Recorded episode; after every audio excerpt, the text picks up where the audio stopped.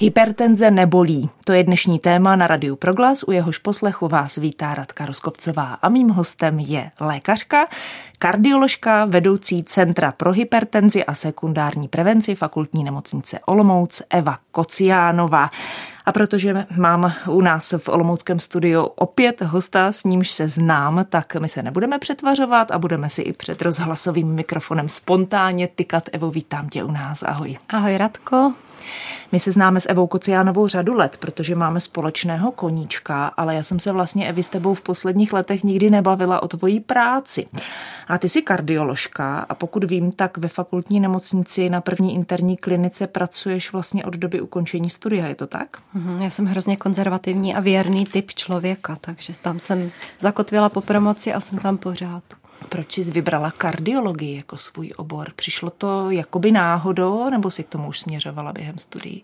To je docela těžká otázka. Já jsem jako eh, dítě a adolescent měla arytmii, kterou nikdo nedokázal rozlousknout pořádně, protože v té době ještě nebyly dlouhodobé záznamníky a co se jakoby nevidělo a nehmatalo v tu chvíli, tak vlastně neexistovalo, takže jsem putovala těmi dětskými lékaři s různými nálepkami jako neurastenické, nervózní dítě a tak dále.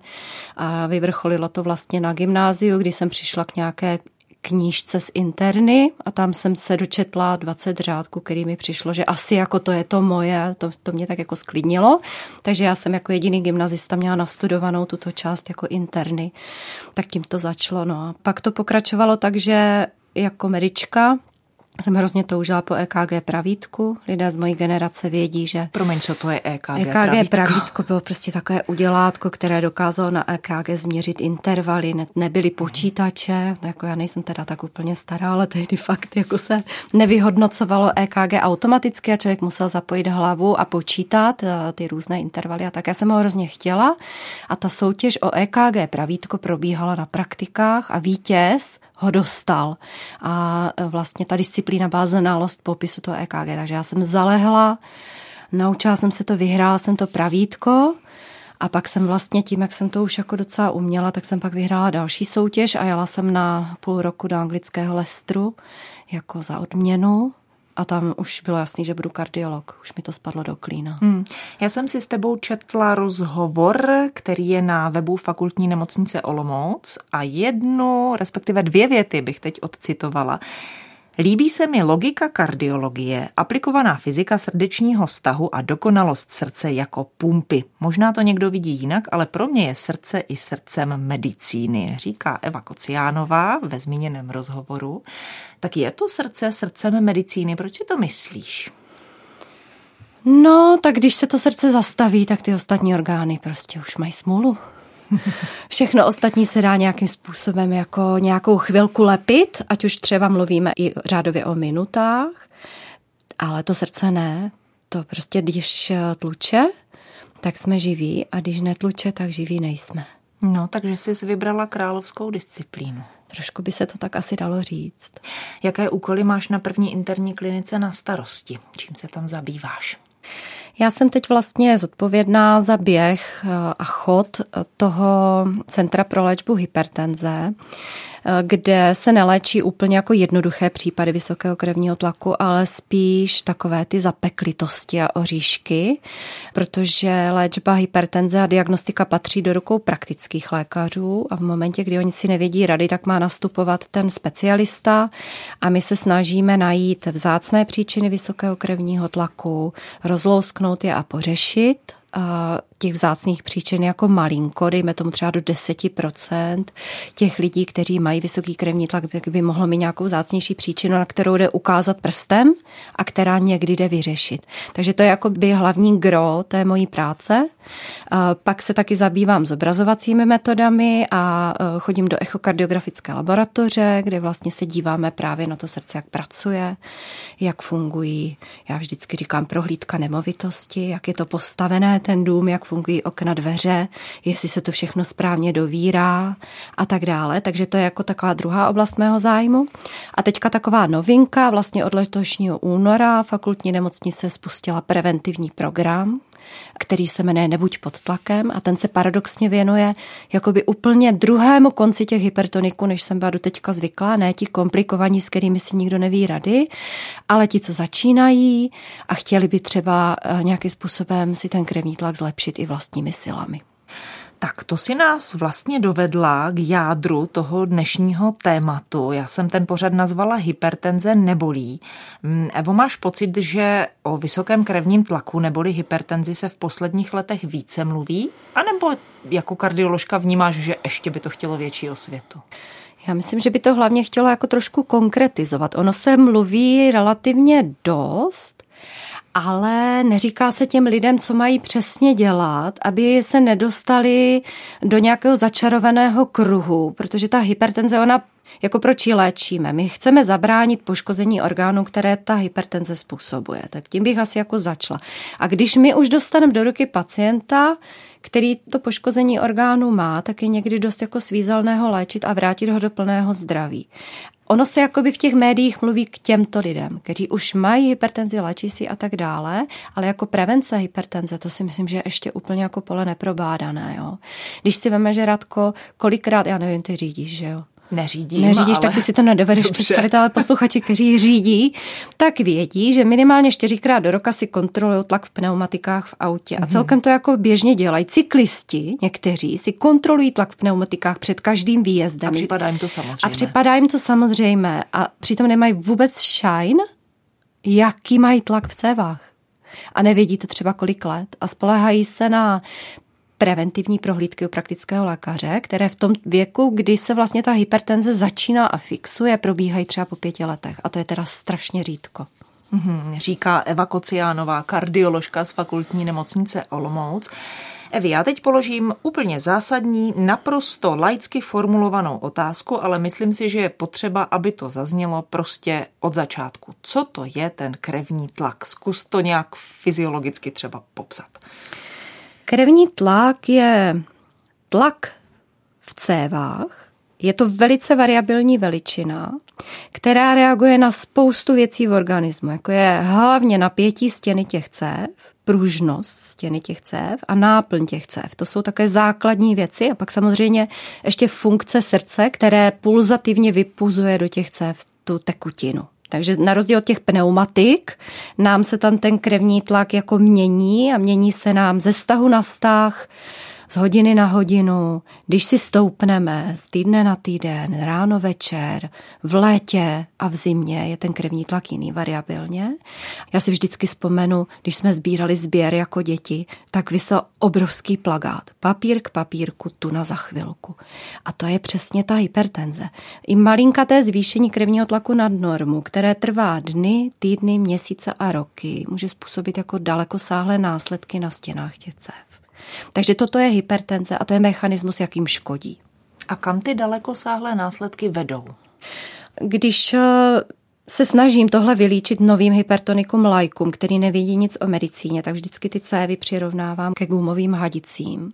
A když si představíte, že ty gumové hadice jsou nastavené na nějaký tlak uvnitř a vy tam budete napouštět té tekutiny více nebo pod větším tlakem, tak se časem stane, že ty stěny jako spuchří a stvrdnou. A to stejné se stane s cévami. A ty cévy nám vyživují všechny orgány v těle, které si dovedete představit. A samozřejmě Samozřejmě nejvíc eh, se to odrazí na cévech, které jsou nejvíc závislé na tom průtoku těmi malinkatými cévičkami a to jsou ledviny, kde máme glomerulární klubíčka, které vlastně detoxikují celý náš organismus. Pak jsou to u mužů erektilní tělesa, kde jsou malinké cévy a tam se to taky hodně brzo pozná. Pak jsou to cévy v mozku, cévy, které prokrvují srdce a cévy v sítnici na očích. Tam všude sahají ty následky. Sahají všude, ale tam, kde ten organismus je závislý na průtoku těmi nejmenšími cavičkami, tam se to pozná první.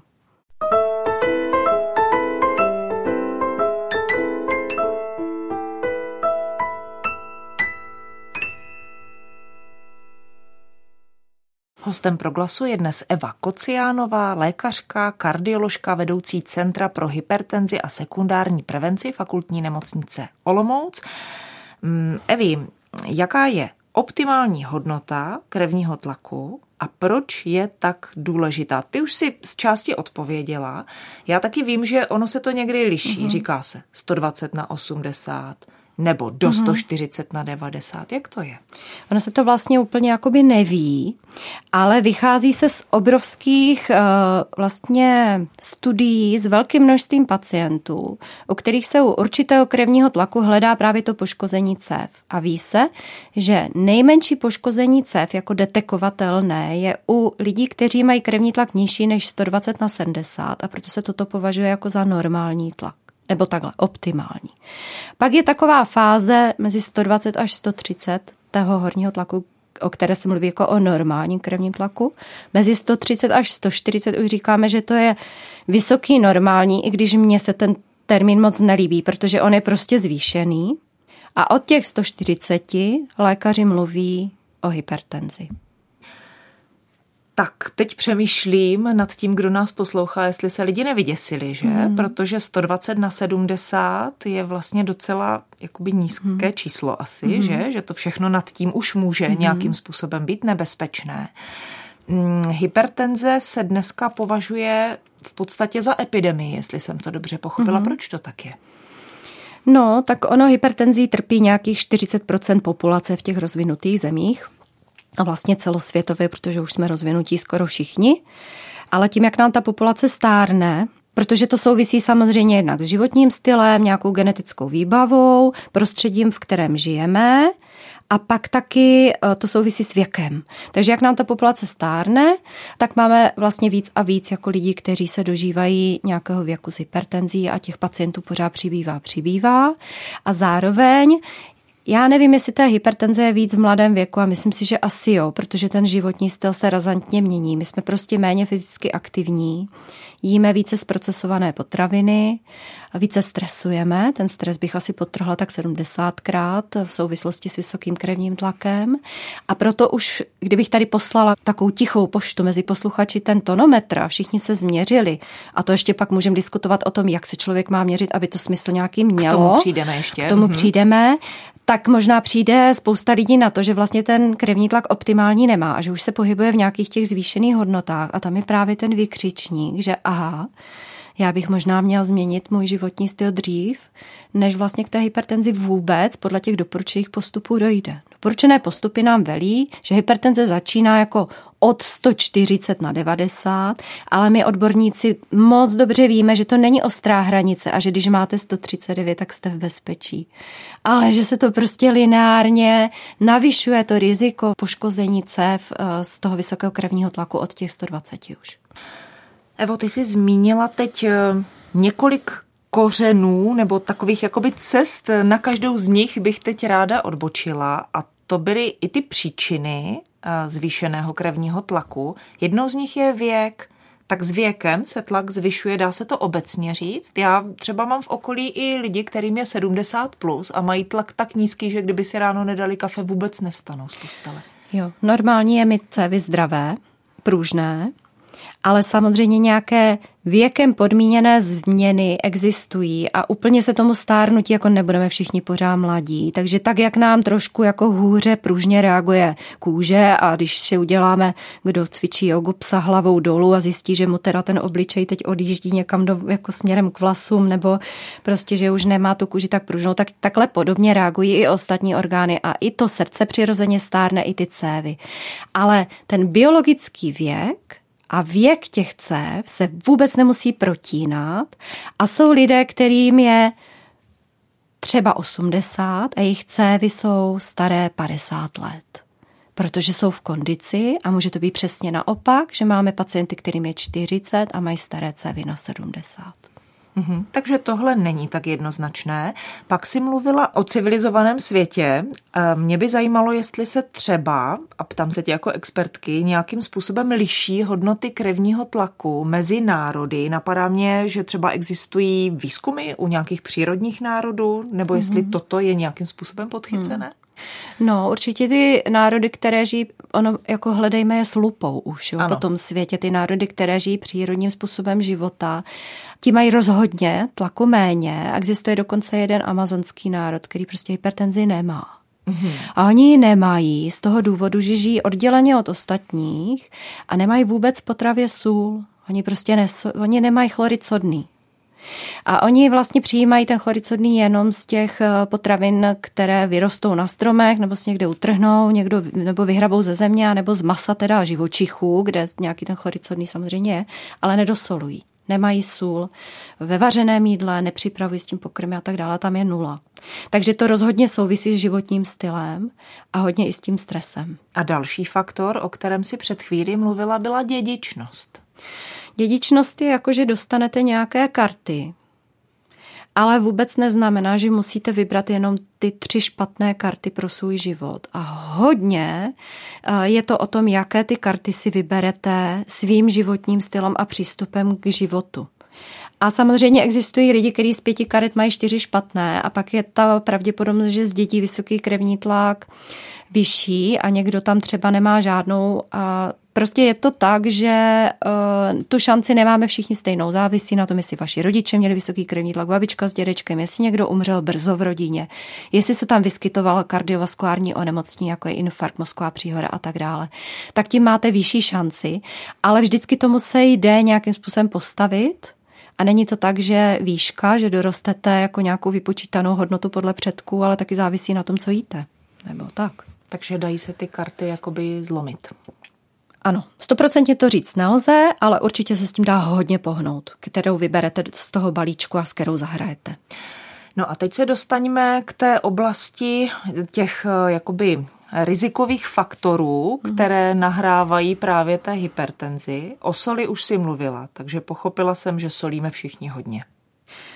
Český národ se tráví chloridem sodným protože my ho máme prostě úplně všude a často se setkávám s tím, že eh, Pacienti říkají, ale já nesolím.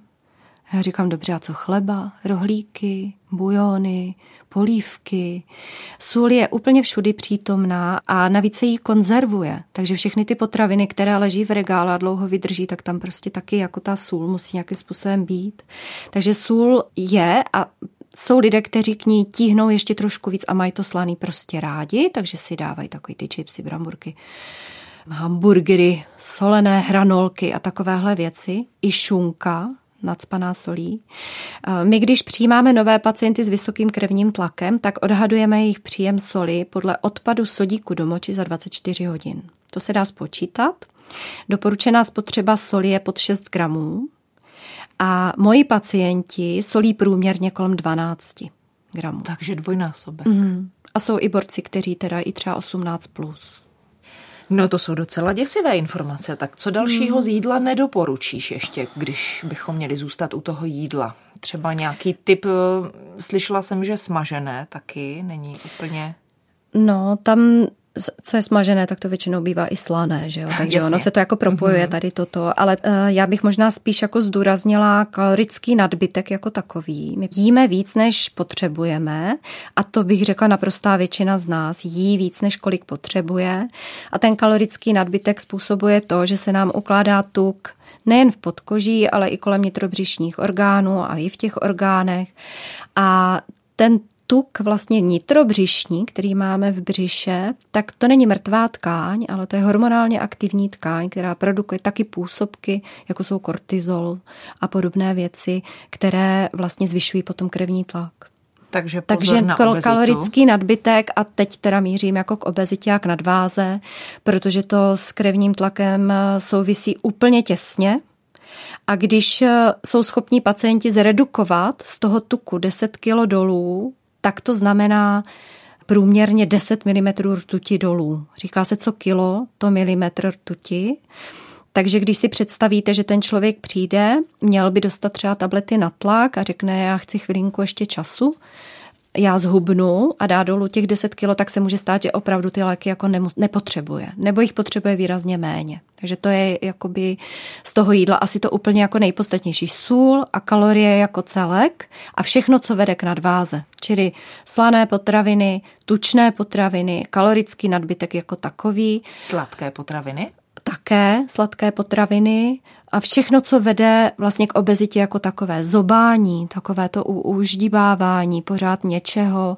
Lidi si pak vůbec neuvědomí, kolik toho vlastně za ten den jako spotřebují, když si dají tu oříšek, tam jablíčko, tady kousek banánu, tady sladké pití, to je takový jako veliký nešvar, to sladké pití. Doporučujete vašim pacientům třeba, aby si ty věci psali, kolik toho snědí za den? Mm. Pomůže to? Já si myslím, že to je jediná možnost výchovná, jak si jako nalít čistého vína. Já s těmi lidmi za ruku nepůjdu celý den a nebudu se dívat, co jedí, ani s nima nebudu sedět večer u ledničky. A doporučujeme teda aplikaci kalorické tabulky. Ne, že by to lidi museli dělat pořád, protože ono je to dost vyčerpávající ale výchovně na tom začátku určitě bych doporučovala měsíc, dva, tři, psát si všecko, co sníte a co vypijete a možná budete překvapení, jako co všechno vlastně jako do toho těla dáváme a jak málo třeba živin i mu dáváme. Protože je spousta lidí, kteří jedí hodně, málo, hodně málo, ale nemají tam ty základní živiny mm-hmm. jo, jako jsou bílkoviny a, a kvalitní třeba zelenina a tak.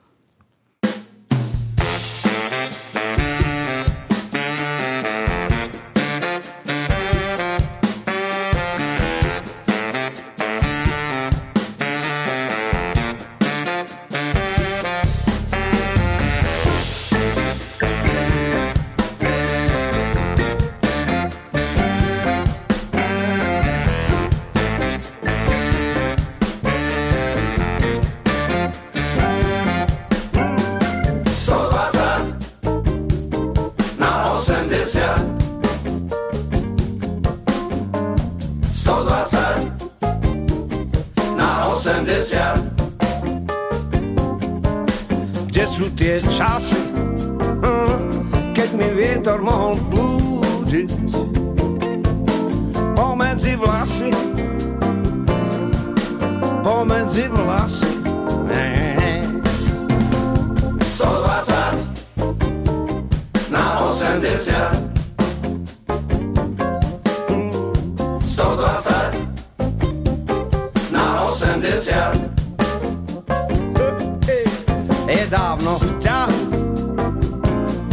Čísla sa skôr podobajú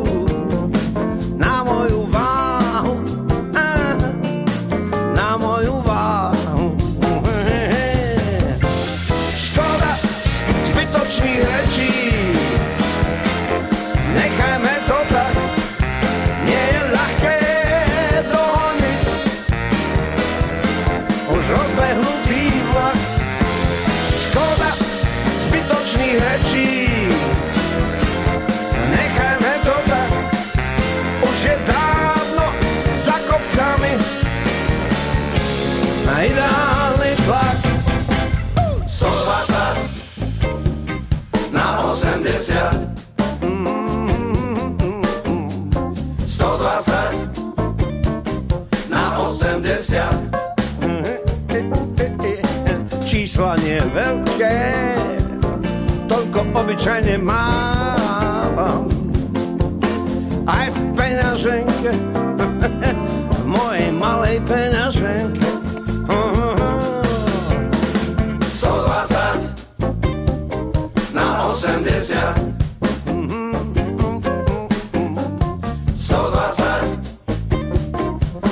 80 Až som sa zľakol Čo by som si teraz počal S takýmto tlakom. S tým ideálnym tlakom. Škoda zbytočných rečí. Nechajme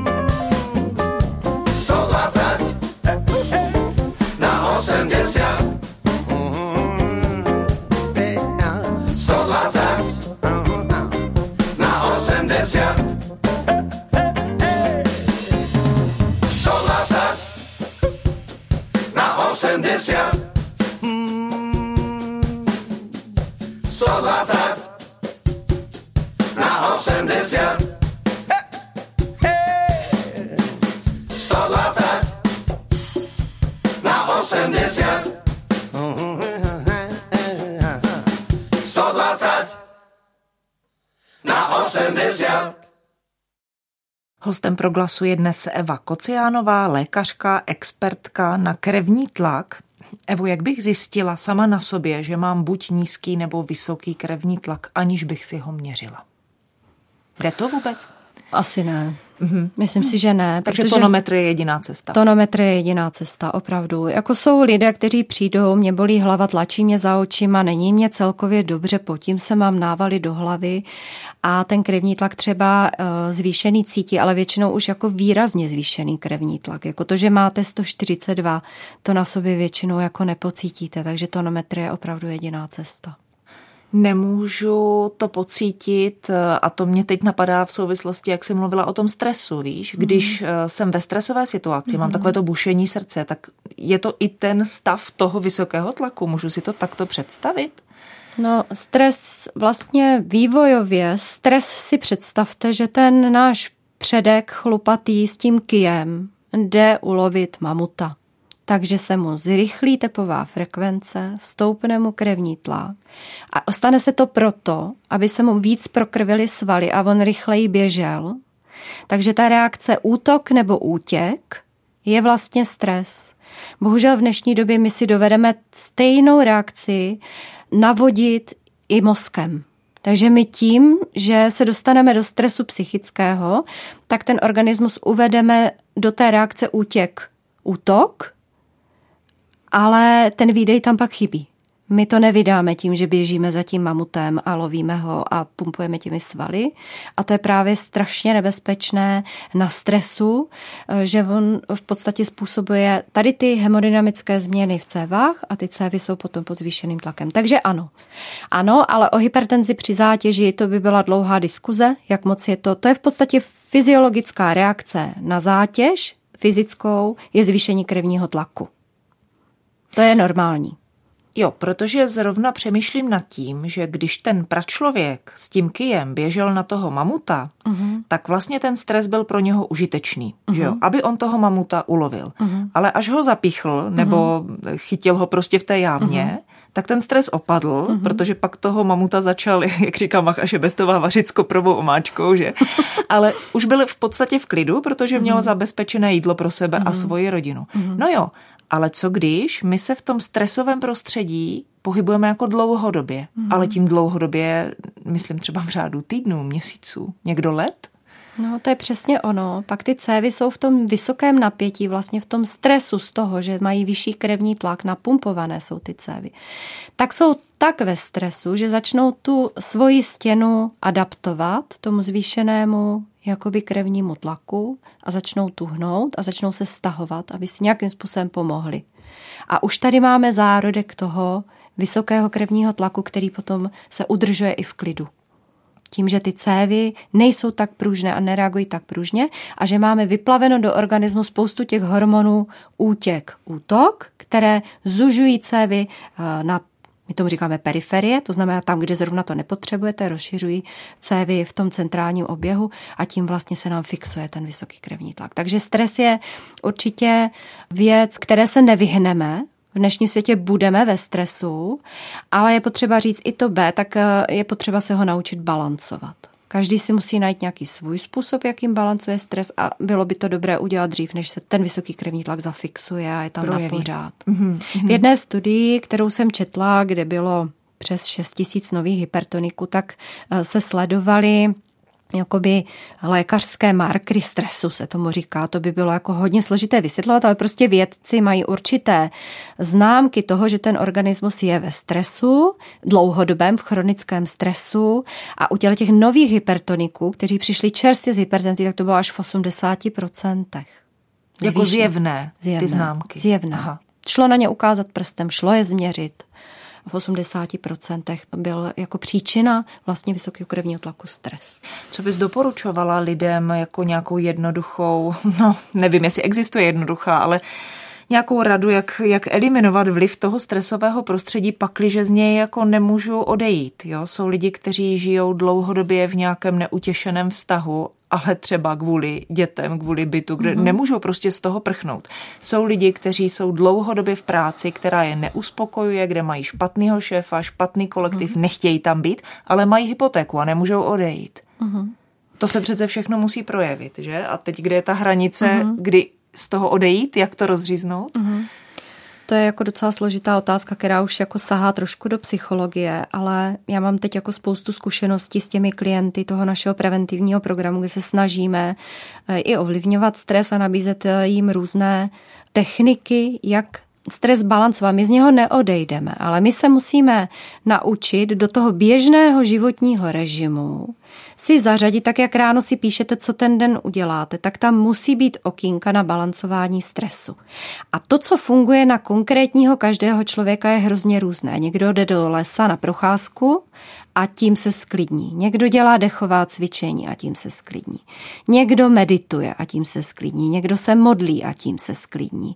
Někdo si potřebuje s někým povídat potřebuje třeba nějakou společnost, někdo potřebuje psychoterapii. Jsou naprosto různé způsoby, jak balancovat stres a jedna úplně společná rada, musí ten člověk, který se chce zbavit stresu, tak musí spát. To je úplný základ minimálně 7, lépe 8 hodin jako kvalitního spánku a bez toho to prostě nejde, přesto nejde vlak, takže zajistit si toto. A v momentě, kdy toto všechno dělám a přesto v tom stresu jsem, tak je možná na místě si říct, tak co je moje priorita. Nechtělo by to v tom životě třeba odbočku někam úplně jinam.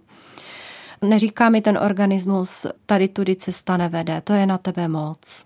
Neženu se po věcech velikých. Protože asi se člověk může dostat až do toho stádia, kdy vlastně řeší, jak přežít, že?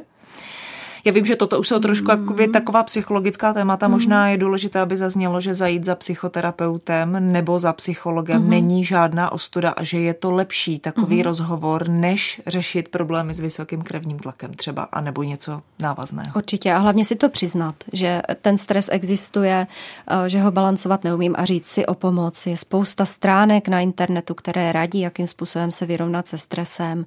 Spousta knih moudrých a vždycky je eh, rada od odborníka nějakého po ruce, minimálně těch praktických lékařů, co jsou kolem vás, to jsou odborníci na stres, bych řekla.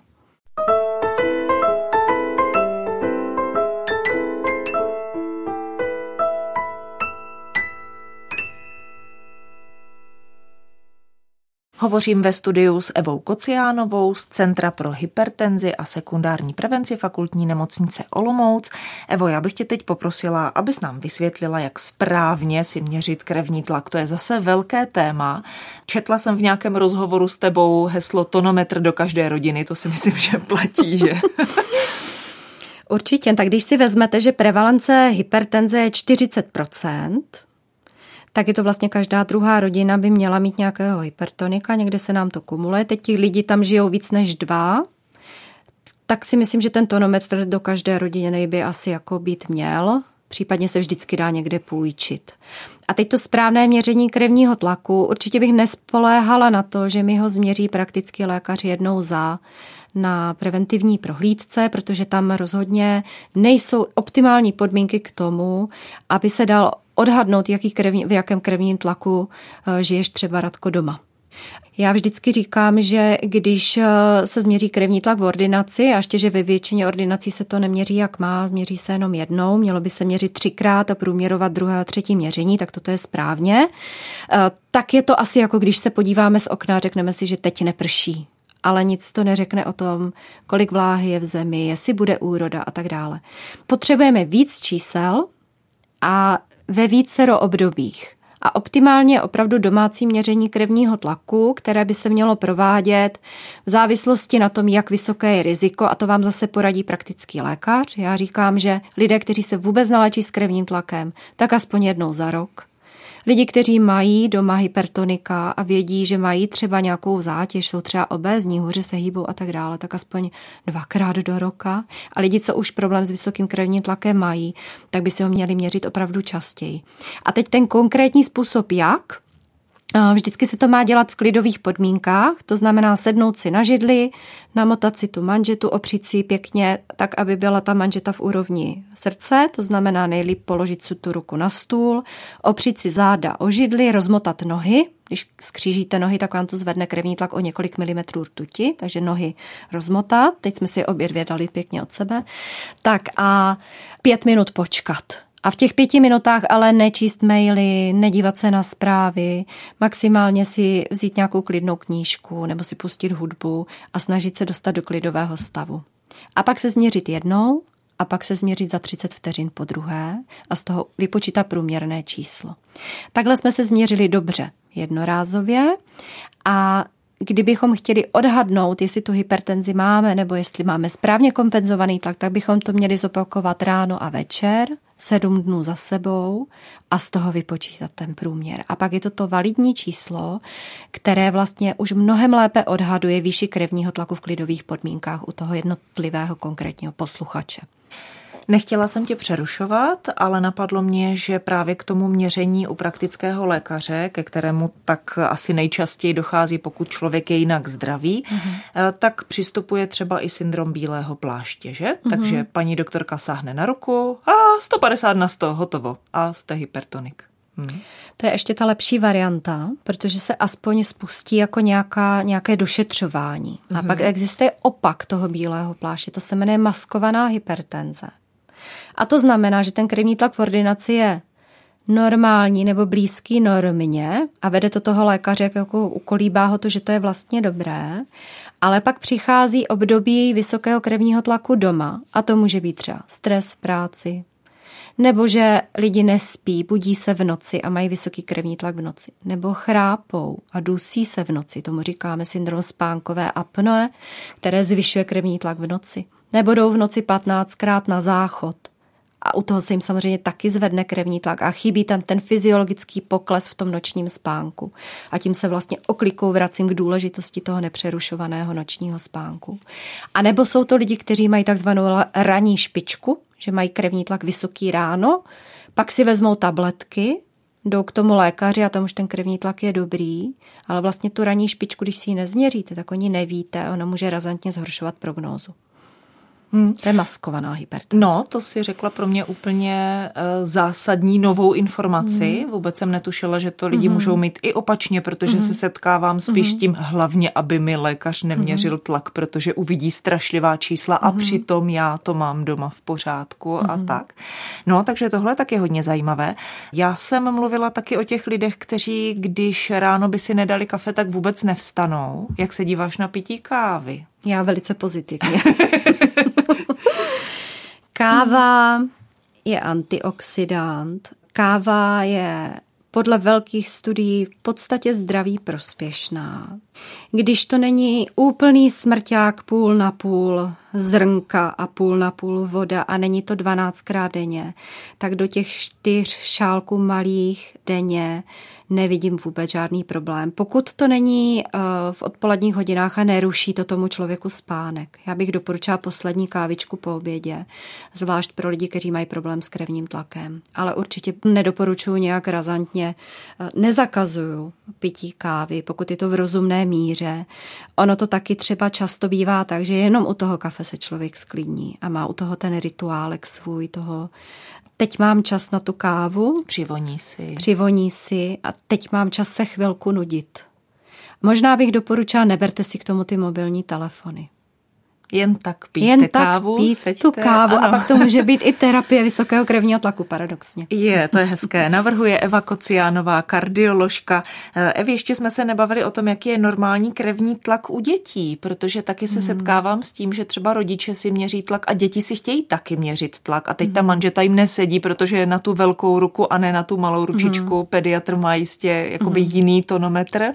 A děti se ptají, no maminko, a to a, a jsem v pořádku taky, když to mám takhle, jak to je? No tak většinou naměříte, když vezmete velkou manžetu, to jsme se ještě k tomu jako nedostali, že ta šíře manžety je strašně podstatná. Aha. Když si vezmete velkou manžetu na hubenou paži, což je příklad těch dětí, ale i příklad toho, když máte širokou manžetu a jste fakt velmi štíhlí, tak ten krevní tlak podhodnotíte, prostě naměříte míň. A zase naopak lidi, kteří mají velké svaly, protože třeba chodí do posilovny, a vezmou si normální manžetu, tak ten krevní tlak nadhodnotí a naměří si to krevního tlaku víc. Takže když si pořizujete ten tonometr, tak je dobré se v lékárně poradit, jakou manžetu si k tomu koupit.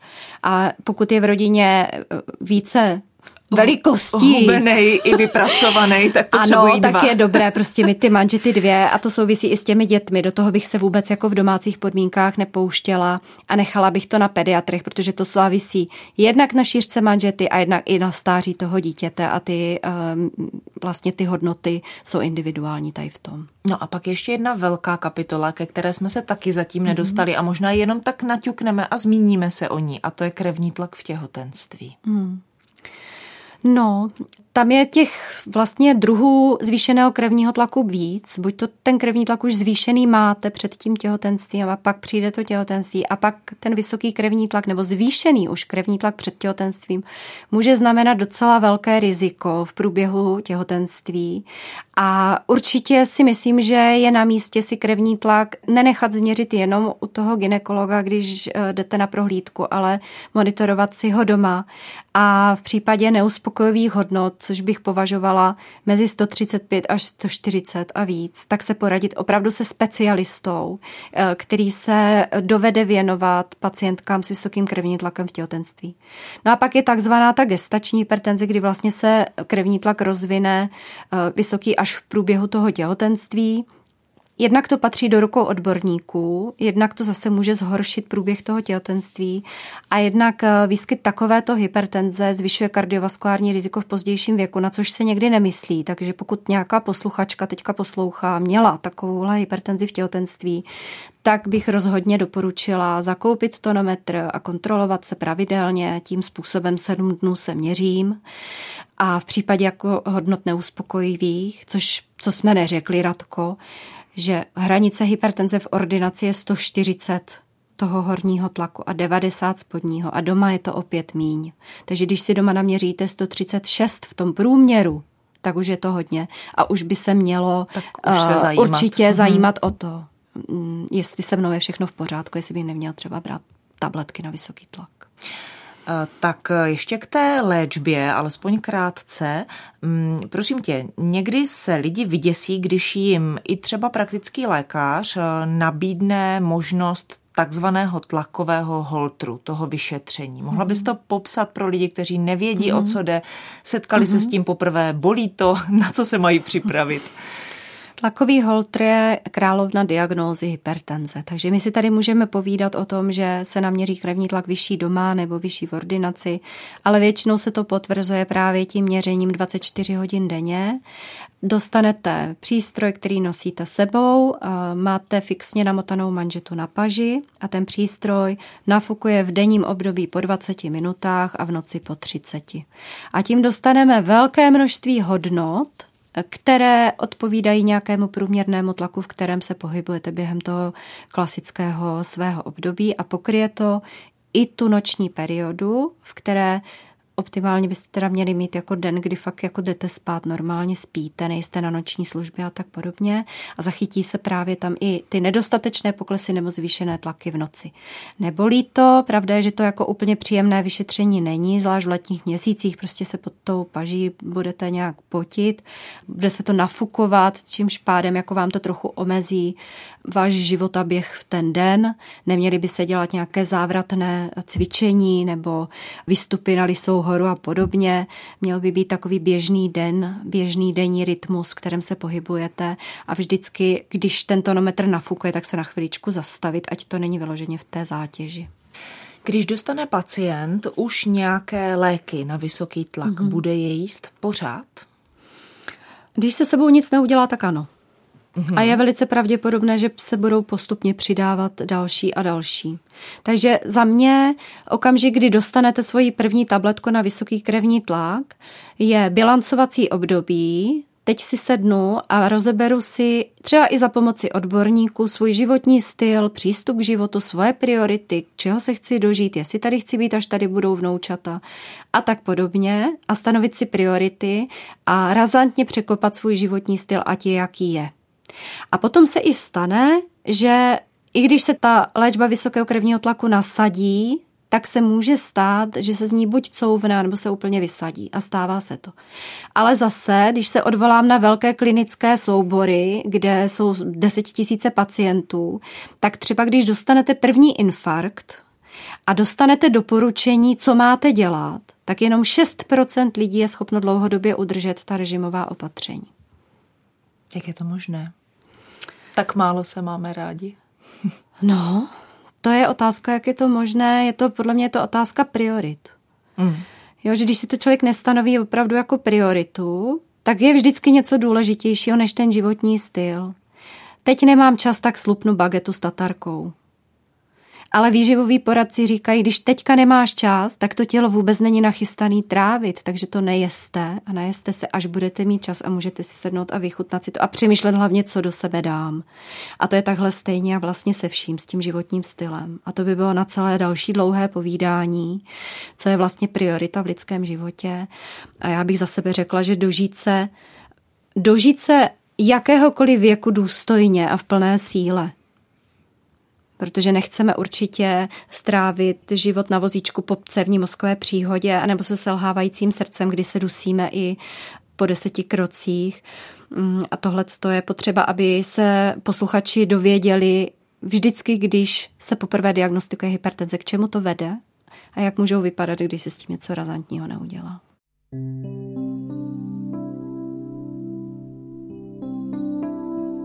Puclatý hrnek z Oravy.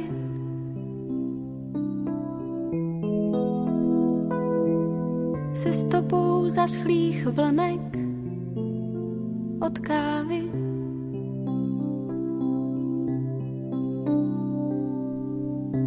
Umí ráno, půjdem spát. Čeká nás lásko, slunovrat.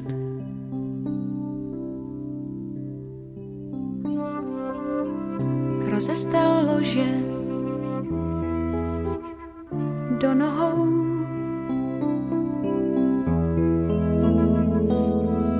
Bože a chvěrný Bože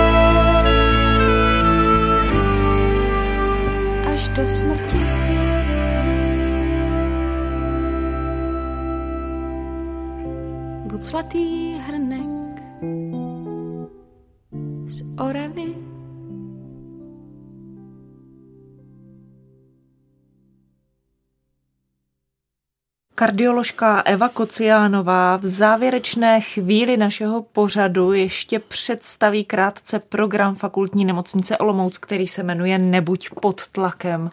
Jakým pacientům se věnujete a jak ta vaše studie probíhá, komu vlastně prospěje, mm-hmm. jaká data chcete z toho nazbírat. Mm-hmm.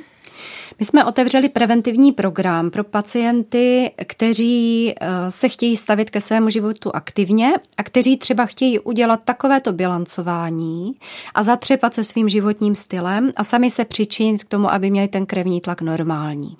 A nabízíme to pacientům, kteří si nás sami najdou, my se nikomu nevnucujeme, takže na základě rozhovorů nebo článků v novinách, na internetu, výzev a podobně, ten pacient se musí sám přihlásit Podmínkou je věk do 60 let. Máme skupinu do 40 a od 40 do 60.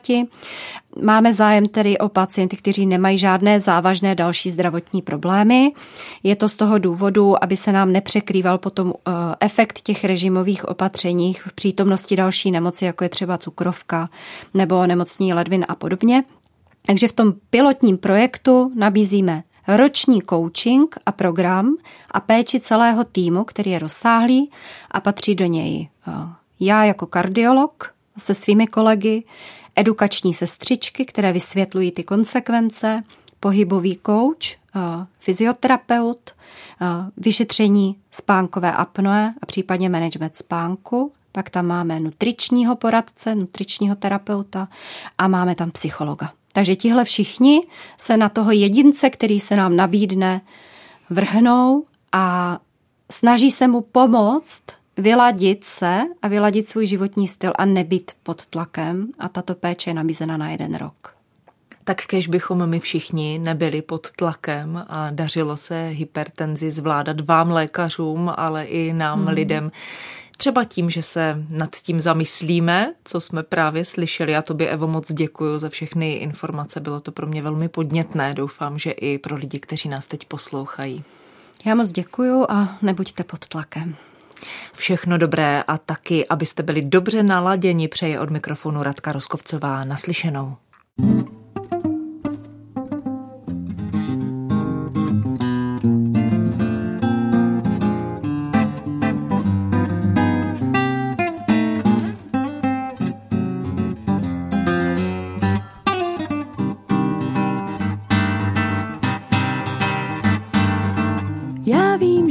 Srdce zuby nemá, ale nic nemůže tak bolet.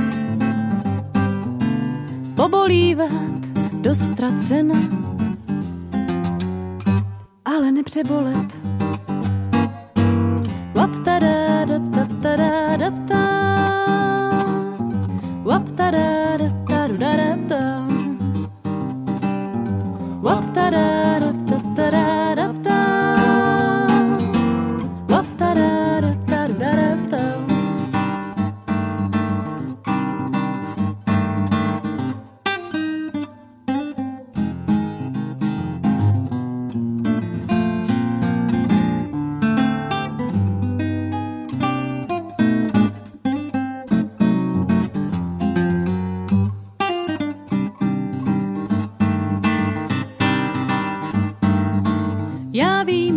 srdce skála není, ale nic nemůže tak mlčet.